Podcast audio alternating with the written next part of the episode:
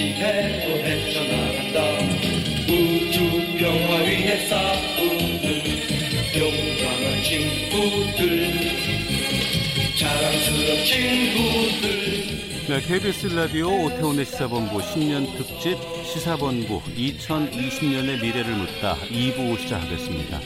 저희 시사본부 2부 오프닝이 바뀐 건 아니고요. 오늘만 좀 특별하게 이 곡으로 준비를 했습니다.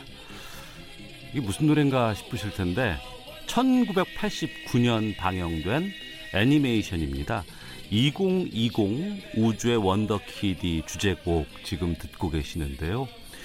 당시로선 최고의 인기 가수 소방차가 불렀던 곡입니다.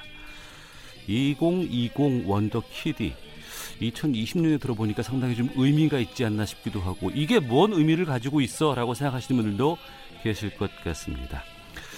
2020년 올해 첫날 시사본부에서는 지금이 된 현재가 된 2020년의 모습에 대해서 전문가 분들과 함께 말씀 나눠보도록 하겠습니다. 세 분을 모셨습니다. 김선영 대중문화평론가, 세컨드 브레인 연구소의 이임복 대표, 그리고 유튜버 정세정 씨와 함께 오늘 말씀 나눠보겠습니다. 세 분 어서 오세요. 네, 안녕하세요. 예. 한 분씩 좀 본인 소개를 듣고 저희가 좀 말씀을 나눌까 하는데 먼저 유튜버 정세정 씨부터 좀 소개해 주시겠어요? 아, 예, 안녕하세요. 그 유튜브 채널 얄리의 아재 비디오를 운영 중인 유튜버 정세정이라고 합니다. 네, 그리고 이임복 대표님. 네, 반갑습니다. IT 트렌드에 대한 이야기들을 책과 강의로 쉽게 전하고 있는 세컨드 브레인 연구소 이임복입니다. 네, 그리고 대중문화평론가 김선영 씨. 네, 저는 뭐 방송과 매체를 통해서 네. 뭐 여러 가지 대중문화 컨텐츠에 대해서 전반적으로 비평하고 음. 쓰고 이야기하는 김선영이라고 합니다. 네, 이 세 분과 함께 말씀을 좀 나눠보고자 하는데요. 앞서 유튜브 채널 운영하고 있는 정세정 씨는 이 아재 비디오 하면 옛날 뭐 만화, 비디오 이거 소개해 주는 건가요? 아, 예, 그렇습니다. 저희 채널은 어, 8, 90년대 생들에게 예. 공감이 되고 또 추억이 되는 애니메이션 리뷰 영상을 올리고 있는 채널입니다. 근데 왜 아재 비디오를 올리시게 되는 거예요? 어, 일단은 이제 요즘 이제 사회 전선에 가장 이제 최전선에서 예. 일을 하고 계시는 분들이 음. 30대 초반에서 이제 40대 초중반 이 네. 가장 활발하게 이제 활동을 하는 시기라고 생각해요. 어. 이분들이 바쁜 와중에 예. 그래도 가장 이제 자, 자신이 음. 추억에 젖어서 살았던 음. 가장 향수에 가득 찼던 그 시절에 봤던 애니메이션을 이제 누워가지고 자기 전에 핸드폰으로 이렇게 보면서 네. 이렇게 검색하는 분들이 꽤 많으시더라고요. 어. 근데 이게 시간을 들여서 전부 다 보기에는 좀 부담스럽거든요. 음. 그래서 요거를 한번 요약을 한번 해보자. 제가 한번 요약을 한번 해봐야겠다라는 취지에서 만들었습니다. 유튜브에서 옛날 영화들 리뷰하는 건 참 많이 있었는데 그럼 그런 식으로 애니메이션을 위주로 아, 예. 저도 옛날 애니메이션에 대한 추억이 너무 많았고, 어. 그래서 어, 이런 컨텐츠를 제가 기획을 하게 됐던 것 같아요. 예. 이인복 소장 모셨는데요. IT 전문가 이렇게 소개를 해도 될까 모르겠는데 저희가 네. 원더키디를 검색하다 보니까 원더키디의 시대, IT는 우리의 일상을 어떻게 바꾸는가 이런 책을 쓰셨어요. 네, 맞습니다. 왜요? 아, 우선 원더키디는 제 아재라서 그렇고요. 그 2019년까지가 국내 아이폰이 들어오고 나서 정확히 한 10년 정도가 지났습니다. 아이폰 탄생 10년 됐군요. 아이폰. 국내에 들어오고 나서 이제 어. 10년이 됐고요. 예, 예. 그 2020년이 새롭게 10년이 시작되는데 음, 그러면 스마트폰은 우리 모두가 바뀌었는데 네. 이런 시대를 도대체 어떻게 좀 정의를 할 수 있을까? 음, 이 고민을 할때 어, 예전 애니메이션 생각이 나기도 했었고요. 예. 저희 모두가 좀 놀랍게 변한 세대가 됐다. 음. 어, 이런 이름 때문에 원더키드라는 이름이 생각이 나서 이걸 네. 쓰게 됐습니다. 어, 쓰는데 어려움은 없었어요? 많이 어려웠죠. 어, 어떤 아무튼? 원더키드라는 이름에 대해서 사람들이 아직도 모르시는 분들도 많고 예. 그래서 원더키드라는 철자에 맞춰갖고 앞으로 어. 2020년 이후로 어떤 트렌드를 주목해야 되는지를 풀이하는 데 좀 시간이 들었었고요. 예. 뭐 가장 기본적으로 이야기 드리자면은 세상이 변했는데 이 변하는 세상들이 우리 모두를 연결시켰다. 어. 스마트폰뿐만 아니라 이제 온리 모바일 시대가 됐다. 뭐 예. 이런 식으로 좀 풀이를 하는데 시간이 좀 걸렸습니다. 어, 저희가 엄청난 걸 지금 준비하고 있다라는 좀 느낌을 받게 되는데 고맙습니다. 어, 김선영 평론가께서는 아마 지금 요즘 여러 가지 트렌드 그리고 사회 현상들에 대해서 많은 부분들을 좀 말씀해 주실 것 같은데 최근에 앞서 이제 정세정 유튜버께서도 말씀해 주셨지만 과거에 대한 관심들을 다시 끌어내는 역할들 또 여기에 대한 호기심들이 상당히 좀 많이 있는 것 같아요. 네, 최근에 뭐 지난해 최대의 뭐 대중문화 결산 키워드로 이제 뉴트로 열풍을 빼놓을 수가 없잖아요. 뉴트로. 네. 예. 이게 단순 레트로와는 달리 음. 이게 새로움이라는 수식어와 또 다시 결합을 해서 네. 이제 과거를 좀 경험하지 못했던 세대가 오히려 그것을 굉장히 신선하게 받아들인다는 그런 새로운 트렌드였는데 어 지금 이런 뉴트로 열풍이 지금 애니메이션까지 번지고 있는 음. 현상이거든요. 예. 그래서 지금 저희가 원더키디를 얘기하는 거라고 할 수 있어요. 어. 그러니까 사실 이 뉴트로 열풍을 지금 주도하고 있는 세대가 딱 정세정님 의 음. 유튜브를 즐겨 듣는 그 밀레니얼 세대잖아요. 그러니까 그 세대를 보면은 이제 우리나라에서 가장 만화를 활발하게 소비한 세대거든요. 어. 왜냐하면 이제 국내 최초의 애니메이션 채널인 그 투니버스가 생겼고 아. 그 투니버스와 함께 성장기를 보냈던 세대입니다. 그래서 어. 그 세대가 고스란히 이제 최근 없던 그 변화한 만화 형태인 웹툰까지 적극적으로 소비를 하고 있고요. 음. 그래서 이 세대가 이제 원더키디로 인해서 아 우리가 접하지 그러니까 기억하지 못했던 그 이전 시대에도 이런 훌륭한 애니메이션이 있었구나라고 네. 깨닫게 된다 면 어 원더키디를 계기로 해서 이제 뉴트로 열풍이 애니메이션으로 조금 더 확대될 수 있을 것 같아요. 네. 2020 우주의 원더키디 이렇게 얘기를 해보니까 어, 본 것 같은데라고 하지만 정작 머릿속으로 떠오르는 분들이 많지 않으실 것 같아요. 지금 아마 KBS 유튜브 채널, KBS 옛날 TV를 통해서 이게 지금 방송이 되고 있다고 합니다. 오전 10시부터 3시 30분까지 2020 우주의 원더키디 스트리밍 하고 있다고 하고요. 기억 날까 말까 하시는 분들 위해서 저희가 이 애니메이션 시작 부분을 좀 준비를 했습니다. 함께 듣고 말씀 나누겠습니다.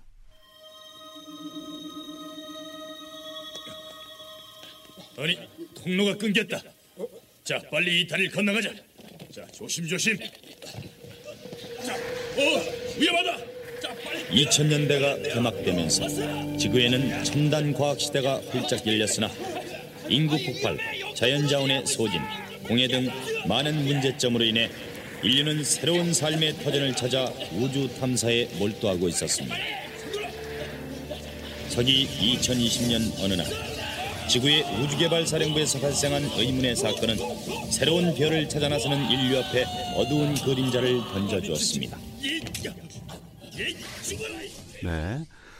2020년이 되면 인구 폭발의 자원 고갈로 우주로 가는 세대로 30년 전에 전망을 했던 거예요. 이 2020 우주의 원더키드 줄거리를 좀 정세정님께서 좀 소개해 주시죠. 아, 예. 줄거리를 간략하게 소개를 해드리도록 하겠습니다.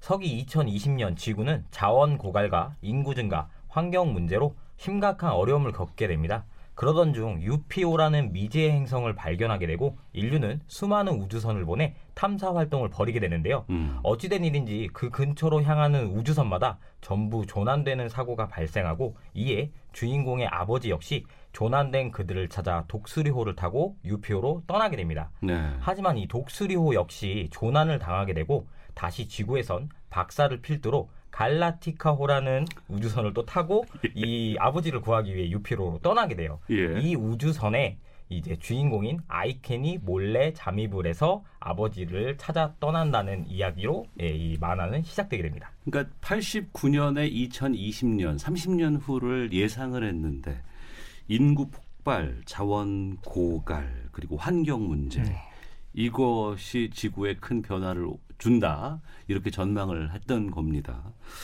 인구 폭그 우리나라로 한정해서 본다 그러면 인구 폭발은 아니게 됐어요. 그리고 자원 고갈도 이것도 좀 아닌 것 같아요. 환경 문제는 지금도 좀 큰 영향을 좀 끼치고 있는 상황인데 이게 89년에 언제 방송이 됐던 거예요? 어, 저는 이제 89년에는 예. 제가 3살이었기 때문에 어. 이게 생방이 됐었을 거 아니에요. 저는 이제 재방송 이거를 계속해서 이제 KBS에서 네. 어, 다행히도 음. 예, 이제 계속 재방송을 해줬거든요. 저 돈을 많이 들었기 예, 때문에 그렇기 음. 때문에 저도 명절이나 이제 주말을 통해서 봤던 기억이 있어요. 예. 두 분께서는 그러면 이 원더키디 기억나세요? 생방. 저는 기억은 나는데 예. 어, 저는 살짝 아. 이 세대를 좀 넘어선 예. 세대거든요. 아, 그러세요? 전혀 그렇게 보이지 않아요. 예, 이때 예. 당시만 해도 제가 제가 중학생이었기 아, 때문에 예. 사실은 아 이런 애니메이션은 어. 이제 졸업할 나이야 이러면서 저는 이제 오히려 주제가를 소방차 오빠들이 불렀기 때문에 예. 관심을 가지게 된 케이스고 그래서 어. 주제가는 굉장히 생각이 나는데 예. 만화 내용은 사실 음. 이번 방송 때문에 음. 돌아보면서 아 이런 내용이었구나 하고 네. 배우게 됐습니다. 책까지 쓰신 이인복 대표께서는 제가 딱 중간이라서 정확히 본 시대네요. 아, 예. 어, 생방송으로 봤었고요. 네. 생방송을 보면서 재밌었습니다. 음. 좀 놀랐었던 거는 보통 기대했었던 게 이제 로봇이 큰 로봇이 나온다라든지 네. 정의의 로봇이 나와서 싸우거나 이런 걸 기대했었는데 이거랑 다르게 방금 전에 인트로 들으셨던 것처럼 음. 굉장히 암울하기 시작했었거든요. 그러네요. 예. 첫 번째 1화를 보고 나서는 볼까 말까 고민을 하다가 어. 어, 그 다음부터 보니까 조금씩 재밌어져 갖고 계속 보게 됐던 것 같습니다. 예. 저 기억으로는 이 89년 이럴 때가 올림픽 끝날 때였고 끝나고 이 이- 89년이 예. 좀 재밌는 시대인 중에 하나인 게 IT 쪽에도 좀 이야기 드릴 게 좀 있거든요. 어. 그 아래아 한글 1.0이 처음으로 나왔던 때가 이때고요. 아, 플로피 디스크 다섯 장으로 구성됐던 그렇죠. 거. 세 예, 거쳐 예, 나왔었죠. 예. 그때였었고 어. 아, 이때 포인트가 IT 강국의 시발점입니다. 예. 이게 국가전산망 조정위원회가 있었는데 어. 여기서 IBM PC를 교육용 PC로 처음으로 채택을 합니다. 예. 게다가 무려 음. 어, 당시 이제 두 분 기억하시겠지만 8비트였었거든요. 8비트 컴퓨터. SMX 이거 처음 NXS. 예, 예, 예. 근데 그거를 16비트 PC로 어. 교육용에 쓰겠다. 그렇게 선언했던 첫 해이기 때문에 사실 기억할 만한 시대이기는 하죠. 그럼 XT, AT 이때의 상황이 아닌가 싶기도 하고요. 초고속 인터넷 보급 전입니다, 훨씬. 어. 그러니까 이게 IT도 그렇지만은 이 89년대가 또 이제 90년대부터 저희가 대중문화의 황금기라고 하잖아요. 예, 예. 근데 사실은 80년대 후반부터 음. 이 90년대 황금기를 이미 예고했듯이 네. 대중문화 전반에서 굉장히 그러니까 풍부한 음. 콘텐츠들이 쏟아져 나오기 시작했어요. 이 주제곡을 부른 소방차로 대표되는 그 댄스 음악의 황금기가 있었고 네. 뭐 이런 대중문화 전반적으로 이제 다양한 콘텐츠들이 있었기 때문에 음. 원더키드처럼 이런 상상력의 애니메이션도 즐길 수 있는 그런 토대가 마련된 게 아닌가 싶어요. 네. 특히 애니메이션 쪽에서는 미래에 대해서 많은 변화가 있을 것이다. 그리고 지금의 상황이 확 바뀌는 그런 걸 예상했던 것들이 참 많이 있었어요. 그렇죠. 미래소년 코난도 그런 시기로 시대죠. 그렇죠. 인구가 한번 멸망이 됐다가 다시 살아남은 사람들끼리 새로운 걸 구성을 한다거나 네. 지금 원더키디처럼 어, 자원 고갈 때문에 다른 행성으로 간다거나 뭐 이런 것들을 많이 고민하고 영화에서도 좀 그런 걸 다루는데 이 2020 우주 원더키디에서 좀 관심 있는 캐릭터 등장인물 어떤 걸 꼽으실까요? 정세정 씨께서. 아 좋아했던 등장인물이 있어요. 음. 이 코털 아저씨의 이미지가 강한 네. 대보 갑판장이라는 캐릭터가 있는데요. 네, 어, 재밌었죠. 이제 아까 전에 말씀을 소장님께서 말씀하셨던 것과 같이 음. 애니메이션 자체가 조금 암울하고 음. 아이들이 보기에는 조금 이제 어두운 분위기가 없지 않아 있는 건 사실입니다. 네. 근데 이 코털 아저씨인 대보 갑판장이라는 캐릭터 덕분에 이 파란색 슈트를 입고 음. 뭐 시종일관 계속 농담과 음. 이제 장난, 예, 개그를 하는 캐릭터였는데 어렸을 때 이 캐릭터가 굉장히 마음에 들었던 것 같아요. 네. 그래서 인상이 깊었습니다. 예. 네. 앞서서 이제 인트로 부분에 대한 네. 성우의 소개. 이 우리 애니메이션은 항상 이런 게 있었어요. 뭐 서기 몇 년대 뭐 이러면서 그 국, 굵직한 목소리로 이제 시작이 되고 어, 성우들의 활약도 상당히 좀 두드러진 그러한 그 애니메이션이 아닌가 싶은데 이 주인공 이름이 아이켄이고 이 아이켄 일행의 탈출을 도운 로보트가 코보트라는 이름이라고 합니다. 코보트를 연기했던 서혜정 성우께 저희가 당시 30년 전에 기억을 좀 여쭤봤어요. 듣고서 말씀 나누겠습니다. 그때는 제가 20대 후반이었어요. 예, 그리고 애니메이션 더빙 시작한 지 얼마 안 됐을 무렵이어서 저한테는 굉장히 어려운 작품이었어요. 제가 거기서 코보트만 한 것이 아니라 그 비비라 사령관이라고 악역이 있어요. 그 두 가지 역할을 했거든요. 그래서 이제 어린 성우죠. 어린 성우의 입장에서는 하나만으로도 벅찬데 두 가지씩 하느라고 너무 많이 힘들고 어렵고 막 고민되고 이걸 어떻게 해야지 잘해야 되는 건지. 음, 그리고 전부 대단한 선배님들이셨거든요. 그 김순원 선배님, 문영래 선배님 이렇게 막 기라성 같은 선배님들과 같이 하는 바람에 제가 제일 막내였어요. 대단한 선배님들과 함께 그 비중 있는 역을 맡아서 한다는 것 자체가 저에게는 굉장히 큰 부담이었어요. 네. 지금이야 서혜정 성우께서 뭐 거의 최고 베테랑이시고 뭐 스컬리 멀더해서 스컬리 역을 하시면서도 왕성한 활동하고 있지만 30년 전만 해도 거의 막내 그래서 이제 로봇 연기에다가 다른 일 어, 목소리에 이제 두 가지 연기까지 펼쳐주게 되셨는데 그리고 지금이야 로봇이 상당히 좀 익숙했지만 당시 애니메이션 시대에서 로봇은 좀 독특하고 연기하기도 쉽지 않았을 것 같습니다. 당시에 로봇 연기가 어렵지 않았는지 한번 여쭤봤거든요. 들어보겠습니다. 어, 그때 이제 감독님께서 주문하시기를 그 컴퓨터 목소리 뭐 그때만 해도 무슨 ARS 목소리면 이런 그 목소리들이 대중화돼 있지 않았었어요. 그 감독님의 설명을 들으면서 하는 거죠. 예, 네, 그래서 저 나름대로 한다고 했는데 지금 들으니까 너무 귀엽긴 하더라고요. 지금은 뭐 기계 목소리 하면 더 안 되는 거 아니에요? 예, 다 자연스럽게 무소리를 인간하고 똑같이 뭐 뉴스 앵커도 지금은 음. 어 똑같이 지금 맞습니다. 재현할 수 있는 그런 상황인데 당시만 해도 로봇 목소리는 기계적으로 좀 내야 되겠다라는 생각이 좀 새롭게 다가오고요.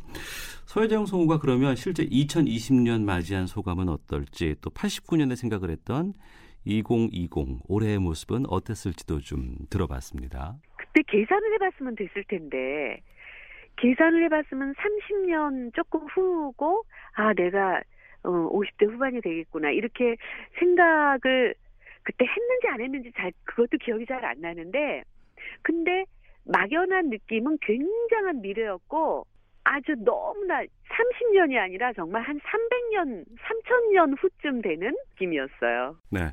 2020 우주 원더키디에서 코보트 역할을 해주신 성우 서혜정 씨 인터뷰 들어봤는데요. 끝으로 코보트의 목소리로 청취자 여러분께 새해 인사 부탁드렸거든요. 함께 들어보시죠. 어, 그 30년 전에 저의 풋풋한 목소리와 지금의 이 중년의 목소리가 과연 매칭이 될지는 모르겠으나, 음, 때 코보트 목소리로 한번 해볼게요. 안녕하세요. 저는 원더키디의 코보트예요. 2020년 건강과 행복을 위해서 제가 코보트로 발사해서 행운을 많이 드릴게요. 새해 복 많이 받으세요. 네, 코보트의 새해 인사를 듣고 계속해서 좀 말씀 아, 이어가도록 하겠습니다. 좀 이 코보트 목소리를 들어보니까 예전 장면이 좀 떠오르는 것 같아요. 네. 어떤 느낌 드셨어요? 어, 예전부터 쿠버트가 굉장히 귀여웠었거든요. 예. 성능도 대단했었고 변신도 음. 하고 음. 그뭐 쓰러졌던 모습이라든지 아이캔을 도왔던 모습이라든지 그렇게 생각이 나기도 하고 네. 정말 30년 동안 살아있는 것 같네요. 음. 앞서 서혜정 씨께서 30년 후에 내 모습을 생각해본 기억이 잘 나지 않는다라고 음. 말씀하셨는데 저도 그랬던 것 같아요. 굳이 내가 30년 후까지 미래를 기억해 볼까? 근데 그 큰 범주로 봤을 때 지구의 30년 미래, 뭐 50년 미래, 100년 미래는 생각을 했지만 정작 나의 미래의 30년 후는 좀처럼 생각하지 못하는 시기가 아니었을까 싶기도 하고요. 네, 특히 우리나라 같은 경우에는 예. 바로 앞을 바라보고 어. 살아가기도 너무 음, 그렇죠. 벅찬 사회이기 때문에 예.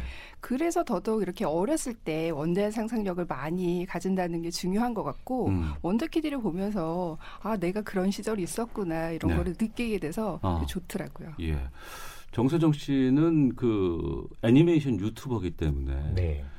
만화를 보는 시각도 좀 다를 것 같고 또 거기에 댓글을 그 달아주시는 분들도 애니메이션에 대한 관심들이 많이 높은 분들 아니겠어요? 그렇죠. 예, 아무래도. 그럼 이 89년에 만들어진 이 애니메이션을 그 만화를 좋아하시는 분들은 어떻게 평가를 하실까 궁금하거든요. 원더키디에 대해서. 예, 예.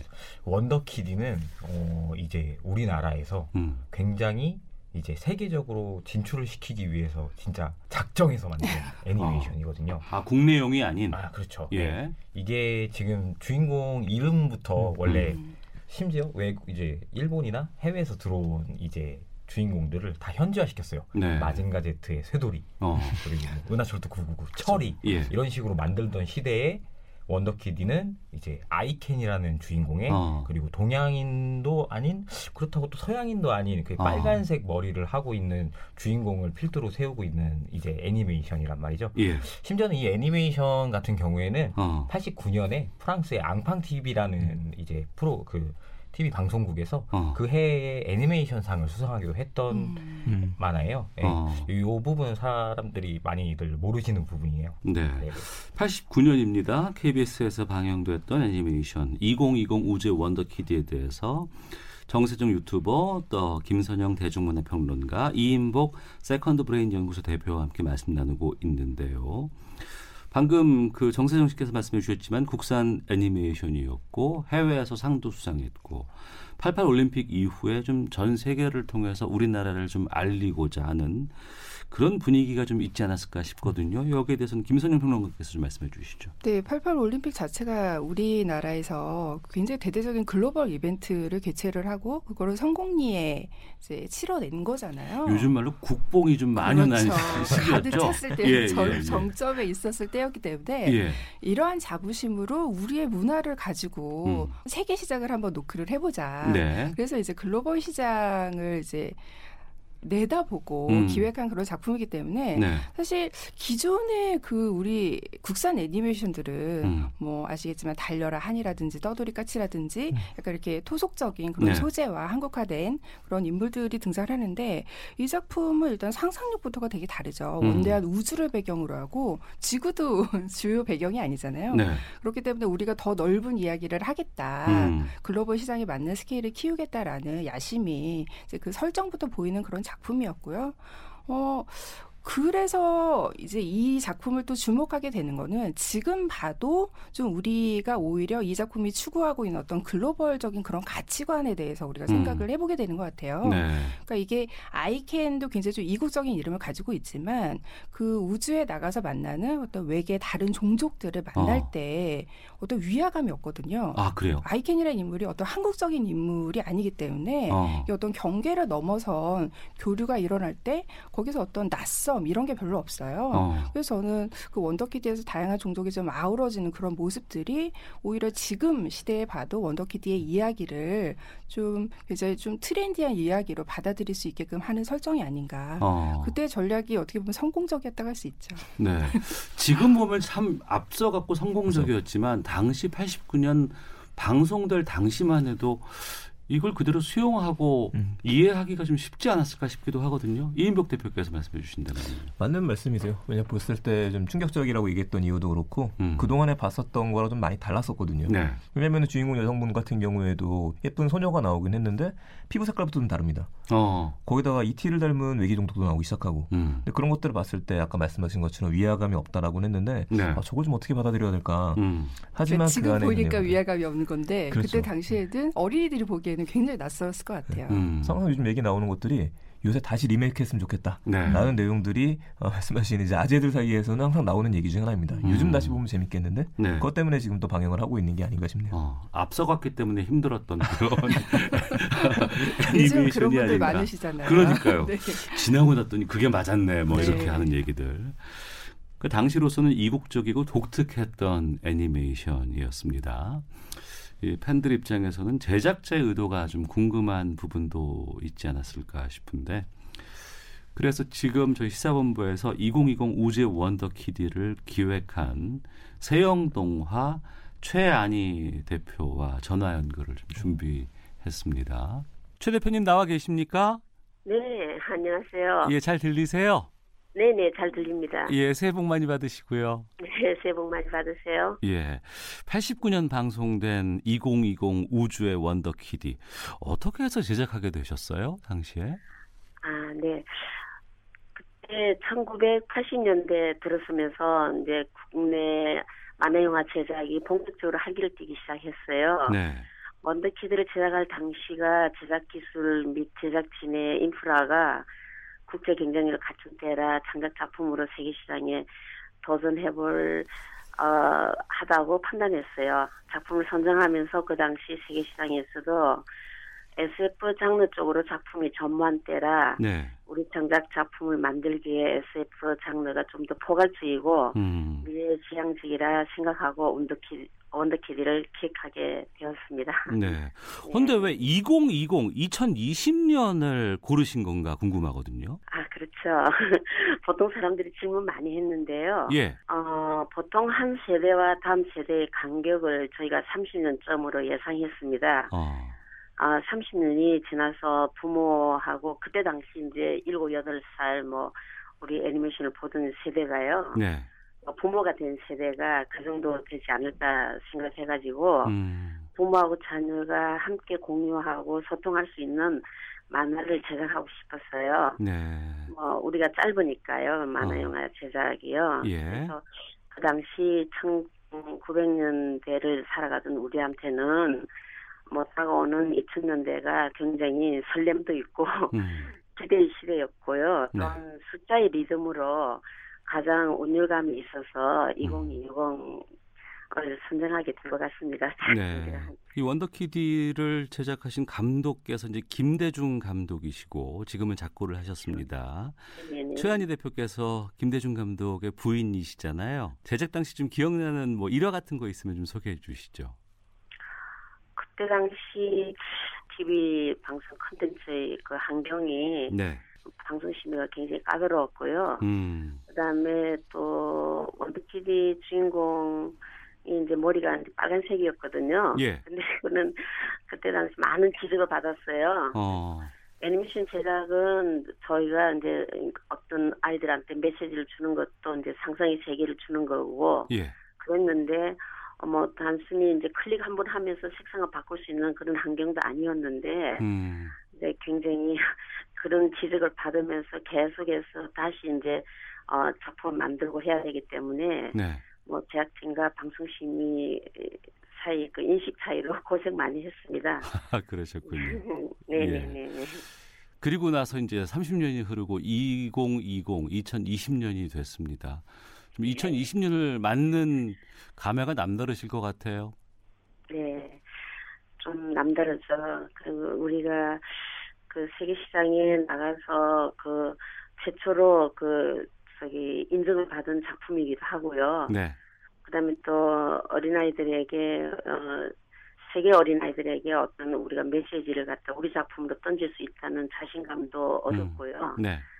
그다음에 또 이제 우리가 처음으로 그 김대중 감독과 제가 저도 이제 그 어, 그러니까 우리나라 애니메이터, 여자 애니메이터로서는 1호였어요. 아, 예. 예, 그래서 이제 같이 함께, 어, 제작을 기획하고, 그 다음에 만들고 하면서, 어, 30년이 훌쩍 지난 지금 진짜 그때 당시 생각했던 대로, 음. 2020년이 되다 보니까, 아, 정말 감회가 남다르죠. 그래서 김대중 감독께서는 작년에 이제 돌아가시기 전까지, 예. 작품을 다시 이제 영화를 만들고 싶어 하셨어요. 음. 그러다가 이제 그걸 준비하시다가 돌아가셨기 때문에 네. 어, 제가 이제 그걸 그 정신을 이어받아서 원더키드 영화하고 뮤지컬을 지금 제작을 앞두고 있습니다. 어, 이제 올해가 네. 됐어요. 네. 이제 올해 그러면 그 작품을 그렇죠. 좀 만나볼 기회가 되지 않을까 싶습니다. 알겠습니다. 네. 오늘 말씀 네, 여기까지 듣겠습니다. 고맙습니다. 건강하세요. 네, 감사합니다. 예, 2020 우주 원더키드 어, 김대중 감독 작품인데요. 부인이신 또 당시 기획을 했던 세용동화의 음. 최한희 대표 연결해서 말씀을 좀 들어봤습니다. 그야말로 2020 1월 1일 원더키디의 시대가 됐습니다. 89년, 그 90년에는 2020년 되면 뭐 우주선이 왔다 갔다 하고 뭐 하늘을 나는 자동차가 있을 것이다. 이런 생각을 좀 많이 했던 어, 기억이 나는데 그럼 구체적으로 어, 만화 속 2020년과 지금을 좀 우리가 비교해 보도록 하겠습니다. 30년 전의 기억과 그리고 지금의 모습과 세 분께서는 어떤 의미를 갖고 계실지 정세정 유튜버께서 먼저 말씀해 주시죠. 예, 어, 저 같은 경우에는 90년대에 이제 유년기를 네. 보낸 세대로서 어, 2000년만 되더라도 음. 뭐, 그 당시에 Y2K, 뭐 노스트라다무스, 지구종말설 네. 해가지고 어. 이 인터넷이 막 보급되기 시작하면서 여러 가지 이야기들이 많았었어요. 그게 20년 전이에요 지금. 그렇죠. 네, 그렇죠. 근데 2000년만 되, 된다고 하더라도 예, 예. 세상이 뭔가 되게 제가 바라보는 시점에서는 어. 굉장히 많이 바뀔 거라고 생각을 했었어요. 예. 뭐 날아다니는 자동차뿐만 아니라 우주 여행 만화에서 다루고 있는 우주 여행도 어. 그렇고 뭔가 순간 이동도 가능할 것 같고 예. 뭐 이런, 이런, 되게 좀 상상의 날개를 많이 펼칠 수 있었던 나이였는데 음. 지금 와서 생각해 보면은 어, 자동차가 나는 거는 음. 둘째치고 뭐, 네. 네. 좀 그렇죠 아무래도 음. 근데 자동차 내부는 굉장히 좋아지지 않았나 30년 전에 바라봤던 네. 오션 상보다 더 좋아지지 않았나 그리고 이제 많이 달라졌던 점이라고 한다면은 이제 정보와 음. 세대 우리 스마트폰이라든지 인터넷을 통해서 이제 사람들이 알고자 하는 정보를 바로바로 바로 찾아볼 수 있는 네. 옛날에 저희 어렸을 때만 하더라도 집에 백과사전이라고 해서 항상 책꽂이에는 1권부터 뭐 한 30권 정도 되는 백과사전들이 다 있었어요. 네. 근데 이제 손에 들고 다니는 스마트폰으로서 음. 이제 백과사전의 기능을 다 하고 있기 때문에 네. 참 좋은 세상이 오지 않았나 이런 생각이 듭니다. 아 예. 두 분께서는요? 저 같은 경우에는 이제 제일 인상적이었던 게 인공지능 음. 로봇이 네. 인간을 지배를 하잖아요. 어. 그렇기 때문에 오히려 지금 생각할 때 우리가 계속 던지는 질문하고 똑같잖아요. 어. 이 인공지능 시대가 오게 되면은 예. 이들이 정말 옛날에 우리가 보던 SF 만화처럼 우리를 지배하진 않을까. 어. 우리는 이들의 발전을 어떻게 대해야 될까. 예, 예. 그런 회의에 계속 빠지게 되는데 이때 당시에는 이제 로봇들이 굉장히 좀 두렵다라는 그런 느낌도 있었지만 이 코보트처럼 또 인간과 음. 또 경계를 초월해서 우정을 나누는 존재들도 있었잖아요. 그래서 그런 새로운 존재들과의 어떤 만남을 우리가 기술 기술을 통해서 만날 수 있게 될 것이다라는 어떤 설렘이 계속 있었던 것 같아요. 근데 요즘에는 우리가 이런 기술의 확장이 어떤 존재, 낯선 존재들을 오히려 우리가 만나게 하는 그런 음. 가능성이라기보다는 자꾸 이렇게 좀 불안하게 하고 음. 좀 경계를 하게 되고 그런 쪽으로 가는 것 같아서 저는 약간 좀 걱정이 되는 것 같아요. 네. 기대보다 많은 발전이 있었던 곳도 있고 기대만큼 발전 안 된 그런 분야도 많이 있는 것 같습니다.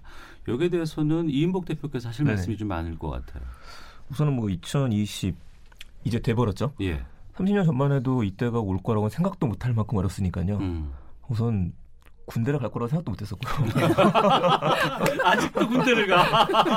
끝나지 않은 거. 그냥 충격이었었죠. 예, 예, 예.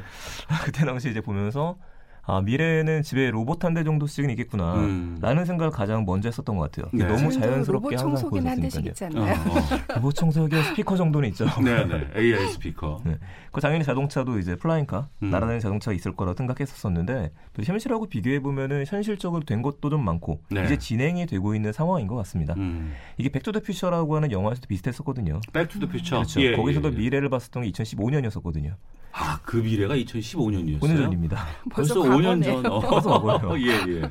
항상 이제 사람들의 상상력이라고 하는 게 음. 아, 미리 생각했던 SF 소설이나 애니메이션이나 영화에서 벗어날 수가 없기 때문에 네. 아, 우리가 그런 미래를 상상하면서 더 좋게 만들어 가고 있다. 음. 그런 관점에서 좀 보고 있습니다. 예. 하지만 앞서서 처음에 그 인트로 부분에서 네. 나왔던 것처럼 뭐 인구의 폭발적인 증가 때문에 지구가 폐허가 된다거나 아니면 자원이 고갈됐다거나 이거는 예측이 틀렸어요. 지금 오히려 좀 저출산 같은 거 고민해야 되는 좀 그런 시기인 거 아니에요. 네네. 기대만큼 변화가 달리 가고 있다는 생각도 좀 들기도 하거든요. 여기에 대해서 좀 의견 좀 구하겠습니다. 네, 이게 저출산이 우리나라의 문제지만은 예. 전 지구적인 관점에서 보면은 인구가 어. 예전에 저 어렸을 때만 해도 왜 그거 있잖아요. 숫자성 부를 때 네. 60억 지구에서 아, 맞아, 맞아, 맞아, 맞아. 그 노래가 지금은 80억 지구로 바뀌었대요. 어.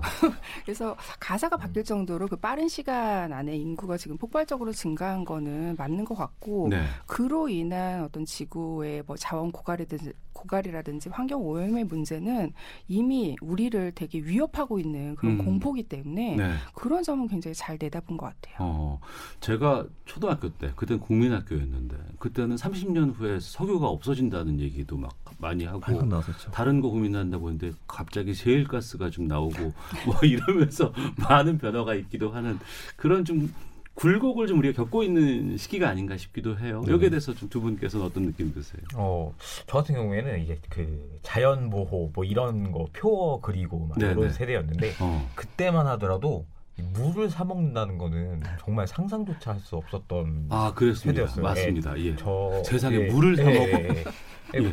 문득 이제 물을 사 먹으면서 어. 예, 이제 그런 생각이 들더라고요. 아 이게 이게 뭐 단순히 자연 뭐 파괴로 인해서 우리가 물을 사 먹는 건 아니지만 예. 이렇게 우리한테 어, 조금이라도 조금씩 조금씩 예전과 지금은 되게 옛날엔 당연했던 것들이 음. 지금은 그렇지 않다라고 생각하는 것들이 굉장히 많은 것 같아요. 네. 물만 봐도.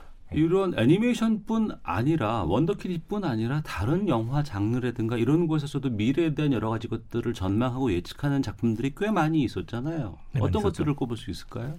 어, SF는 일단 미래를 내다보는 그런 장르이기 때문에 네.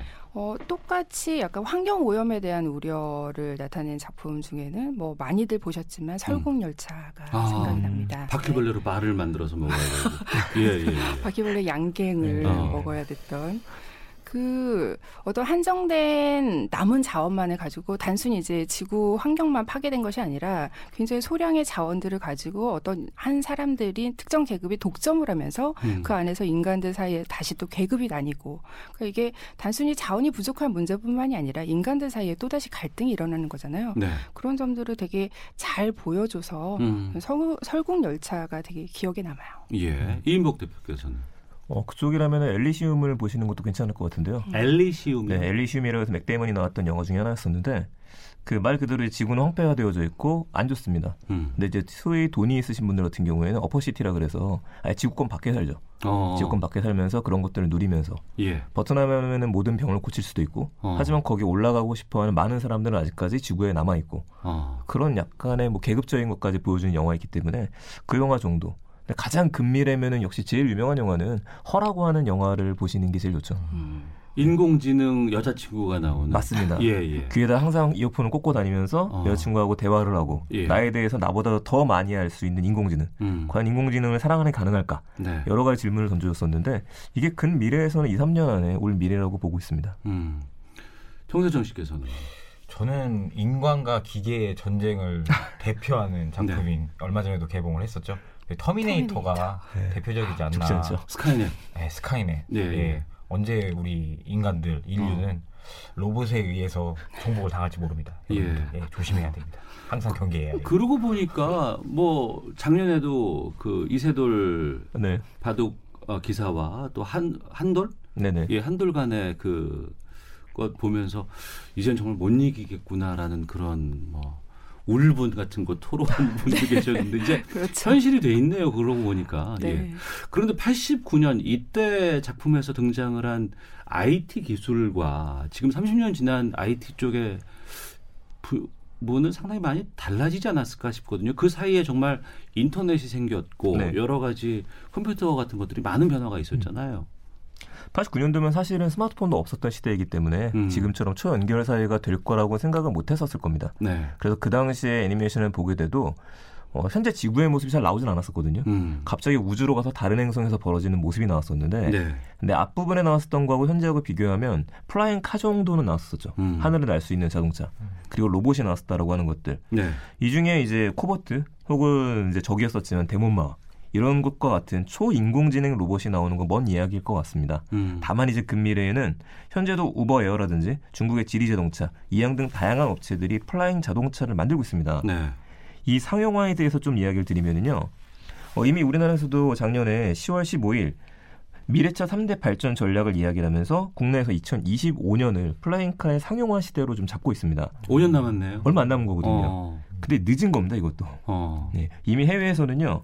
우버 에어가 2023년도에 일본하고 인도, 프랑스, 호주, 브라질 이 다섯 개국에서 flying 택시를 상용화시키겠다. 라고 발표를 했었고요. 예. 중국 같은 경우에는 이 이항이라는 곳에서 만든 flying car 영상을 보시면은 이미 이착륙이 가능하고요. 음. 2017년도에선 두바이에서 드론 콜택시를 시범 운행하기도 했었습니다. 다만 이제 저희 상상하고 좀 다른 게 저희들이 상상하기에는 하늘을 나는 자동차면은 달리다가 막혀 있을 때는 하늘로 올라가야 되거든요. 네. 이걸 보통 생각하는데 어. 현재는 헬리콥터하고 비슷하게 수직 이착륙이 가능하던가 그러니까 자동차는 그냥 자동차고 맞습니다. 예. 자동차였다가 변신하는 경우도 있긴 하는데 음. 이렇게 하기 위해서 활주로가 또 필요합니다. 네. 이런 경우라서 저희가 이제 상상 속을 접하기에 아직까지 시간이 많이 남아 있다. 음. 하지만 5년 뒤에는 저희는 뭔가 근사한 걸 볼 수 있을 것 같다. 이렇게 좀 정리할 수 있을 것 같습니다. 네. 저희가 여러 가지 측면들을 좀 다뤄봤습니다만 환경 문제 좀 짚어볼까 합니다. 그 인터스텔라라는 영화 있잖아요. 아, 인터스텔라. 거기 보면은 미세먼지 때문에 막 그 작물 재배가 안 되고 뿌옇고 네. 막 먼지가 막 쌓여 있는 이런 거 보는데 지금 비슷하게 맞아 떨어지는 건 미세먼지에 대한 공포가 현실이 되고 있다라는 측면은 마찬가지인 것 같고 네. 또 이 애니메이션에서도 지금 그런 부분들이 좀 등장을 하거든요. 환경 문제는 정말 우리에게 이제 피부로 와닿는 음. 현실 문제가 된 것 같아요. 여기에 대해서도 좀 의견 구할게요. 그 최근 그러니까 설국열차도 예를 들었지만은 최근 SF를 지배하고 있는 그 특히 디스토피아 장르를 지배하고 있는 가장 큰 이슈는 일단 환경 문제인 것 같아요. 음. 다른 문제들은 여러 가지 이슈가 있겠죠. 그러니까 가령 과거의 SF의 디스토피아를 지배했었던 어떤 공포 같은 거는 냉전으로 인한 핵 전쟁이라든지 어. 이런 거였지만 지금은 정체 상황이 달라졌잖아요. 그렇죠. 그러니까 네. 그런 변화가 있지만 환경 오염만큼은 음. 아직까지도 계속해서 이건 자본의 얽 얽힌 거기 때문에 네. 타협 합의가 안 되고 있어요. 어. 그렇기 때문에 이에 대한 공포가 계속해서 SF를 지배하고 있는 꾸준한 테마인 것 같거든요. 예. 그래서 저는 좀 지금 뭐 설국열차뿐만이 아니라 앞으로 등장하는 SF에도 그러니까 저희가 몇 년 전에 또 굉장히 히트했었던 그 매드맥스 시리즈도 음. 완전히 황폐화된 지구에서 그렇죠. 한정된 물을 독점한 독재자가 그 물을 이제 공급을 하면서 사람들이 지배를 하잖아요. 거기에서 식물이 얼마나 중요한 거였었어요. 그렇죠. 예, 예. 그러니까 이런 테마가 계속해서 수많은 작품에서 반복이 될 거예요. 어, 그러면 그런 영화적인 그 상상을 현재와 접목시켜 본다 그러면 영화 속에서는 그 환경에 대한 재앙을 막지 못했는데 최근에는 지금 환경에 대한 중요성들을 인식하고 다시 환경을 살려야 네. 되겠다라는 노력들은 지금 우리 현실적에서는 좀 하고 있는 것들은 좀 차이가 있는 것이 아닌가 싶네요. 네, 뭐 두 가지 정도인 것 같아요. 예. 환경 문제에 대해서 이제 그 지구 내에서 해결할 것이냐 음. 이거에 해당하는 것들이 청정 에너지라든지 네. 환경 보존에 대한 것들, 그러니까 과학 기술의 발달로 이걸 해치우자라고 음. 하는 해결하자라는 것들이 한 가지가 있고요.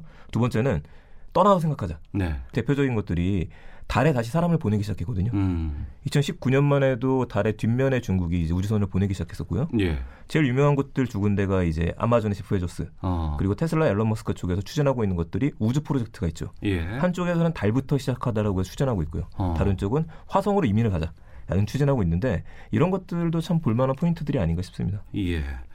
자, 2020 우주의 원더키드를 통해서 어, 올해 생각해 볼 수 있는 지점들을 말씀 나누고 있습니다. 김선영 평론가, 이인복 세컨드 브레인 연구소 대표, 정세정 유튜버와 함께 말씀 나누고 있는데요. 2020 우주의 원더키드 당시 작품에서는 어떤 결말을 어, 생각했는지 기억 아마 많이들 아, 못하실 것 같아요. 마지막 장면을 직접 음성으로 좀 들어보겠습니다. 어디 보자. 요 꼬만 녀석들 어쩌지? 한번 해보자. 녀석들, 이 녀석들.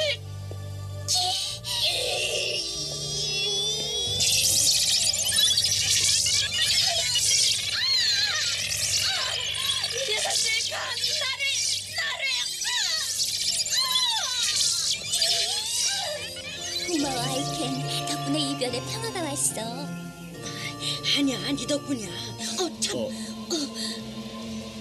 어. 아들은 매달 그래 사랑과 평화가 있는 별에선 이제 필요 없어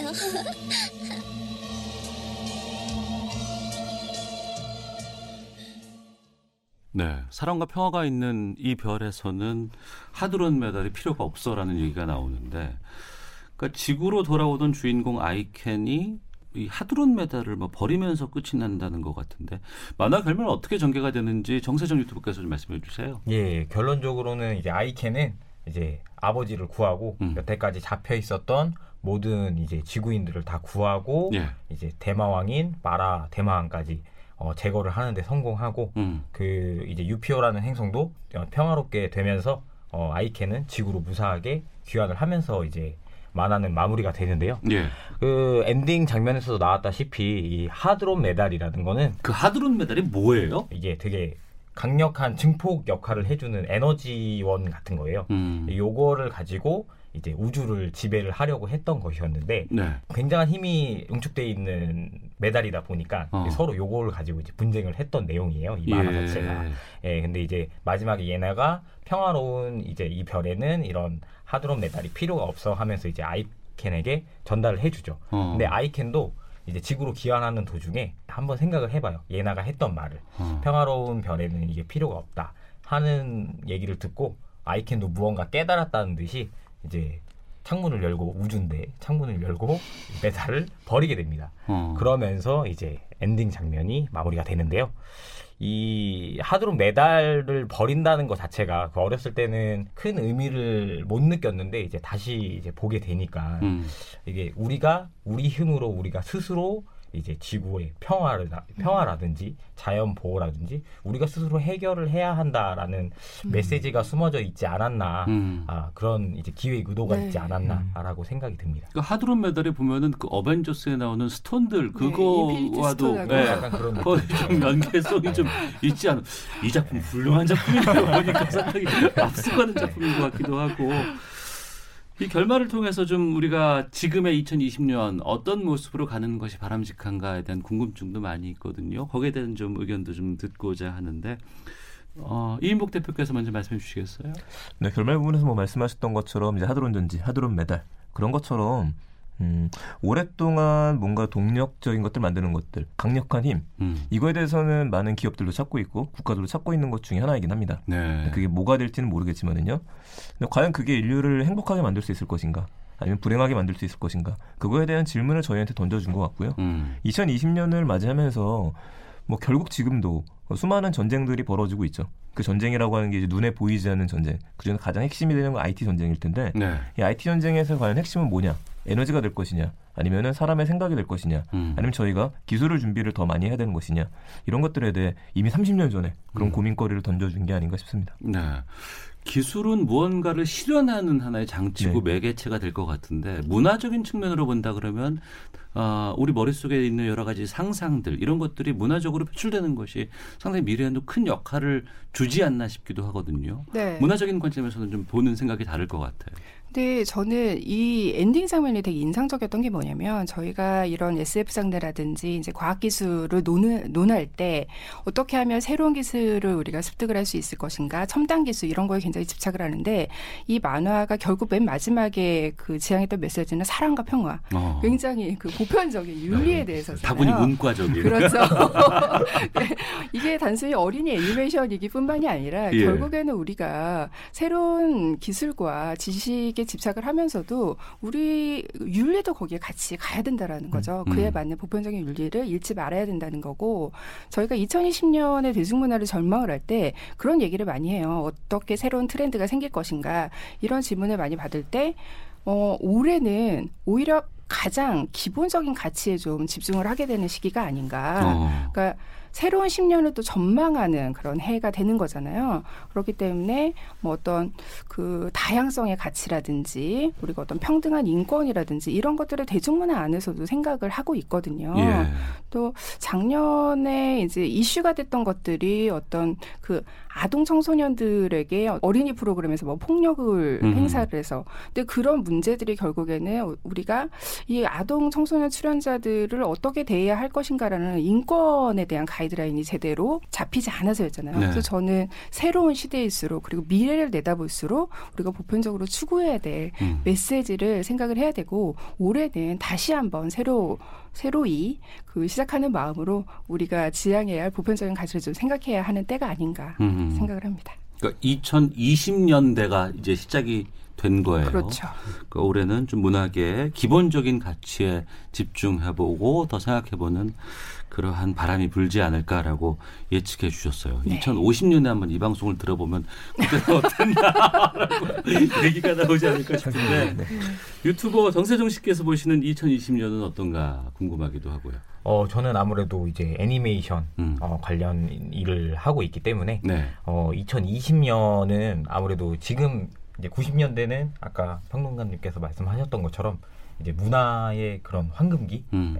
국산 애니메이션 시장도 마찬가지였어요. 뭐 까치라든지 둘리라든지 우리가 이제 알고 있는 날아라 슈퍼보드 슈퍼보드라든지 그런 국산 애니메이션들이 굉장히 많은데 요즘은 어떻게 보면은 좀 약간 주춤하고 있는 국산 애니메이션 시장인 건 사실이에요. 어. 하지만 이제 다시금 좀 약간 2019년 들어가지고 이제 국산 애니메이션이 좀 많이 이제 치고 올라가고 있는 그런 상황이거든요. 예. 많은 분들이 이제 국산 애니메이션에 대해서 좀 좋은 이미지를 많이 가지고 계시지는 않으세요. 어. 어, 뭔가 이제 해외에서 들어오고 있는 애니메이션의 카피다.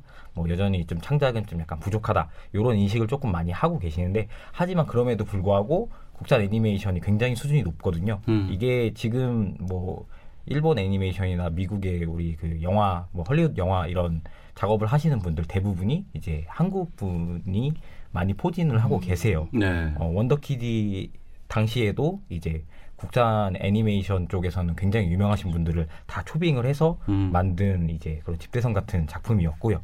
그렇기 때문에 2020년은 아무래도 이제 국산 애니메이션 자체가 조금 더 부응을 할 수 있는 그런 해가 되면 좋겠다. 뭐 개인적인 바램과 동시에 그렇게 될 수 있지 않을까.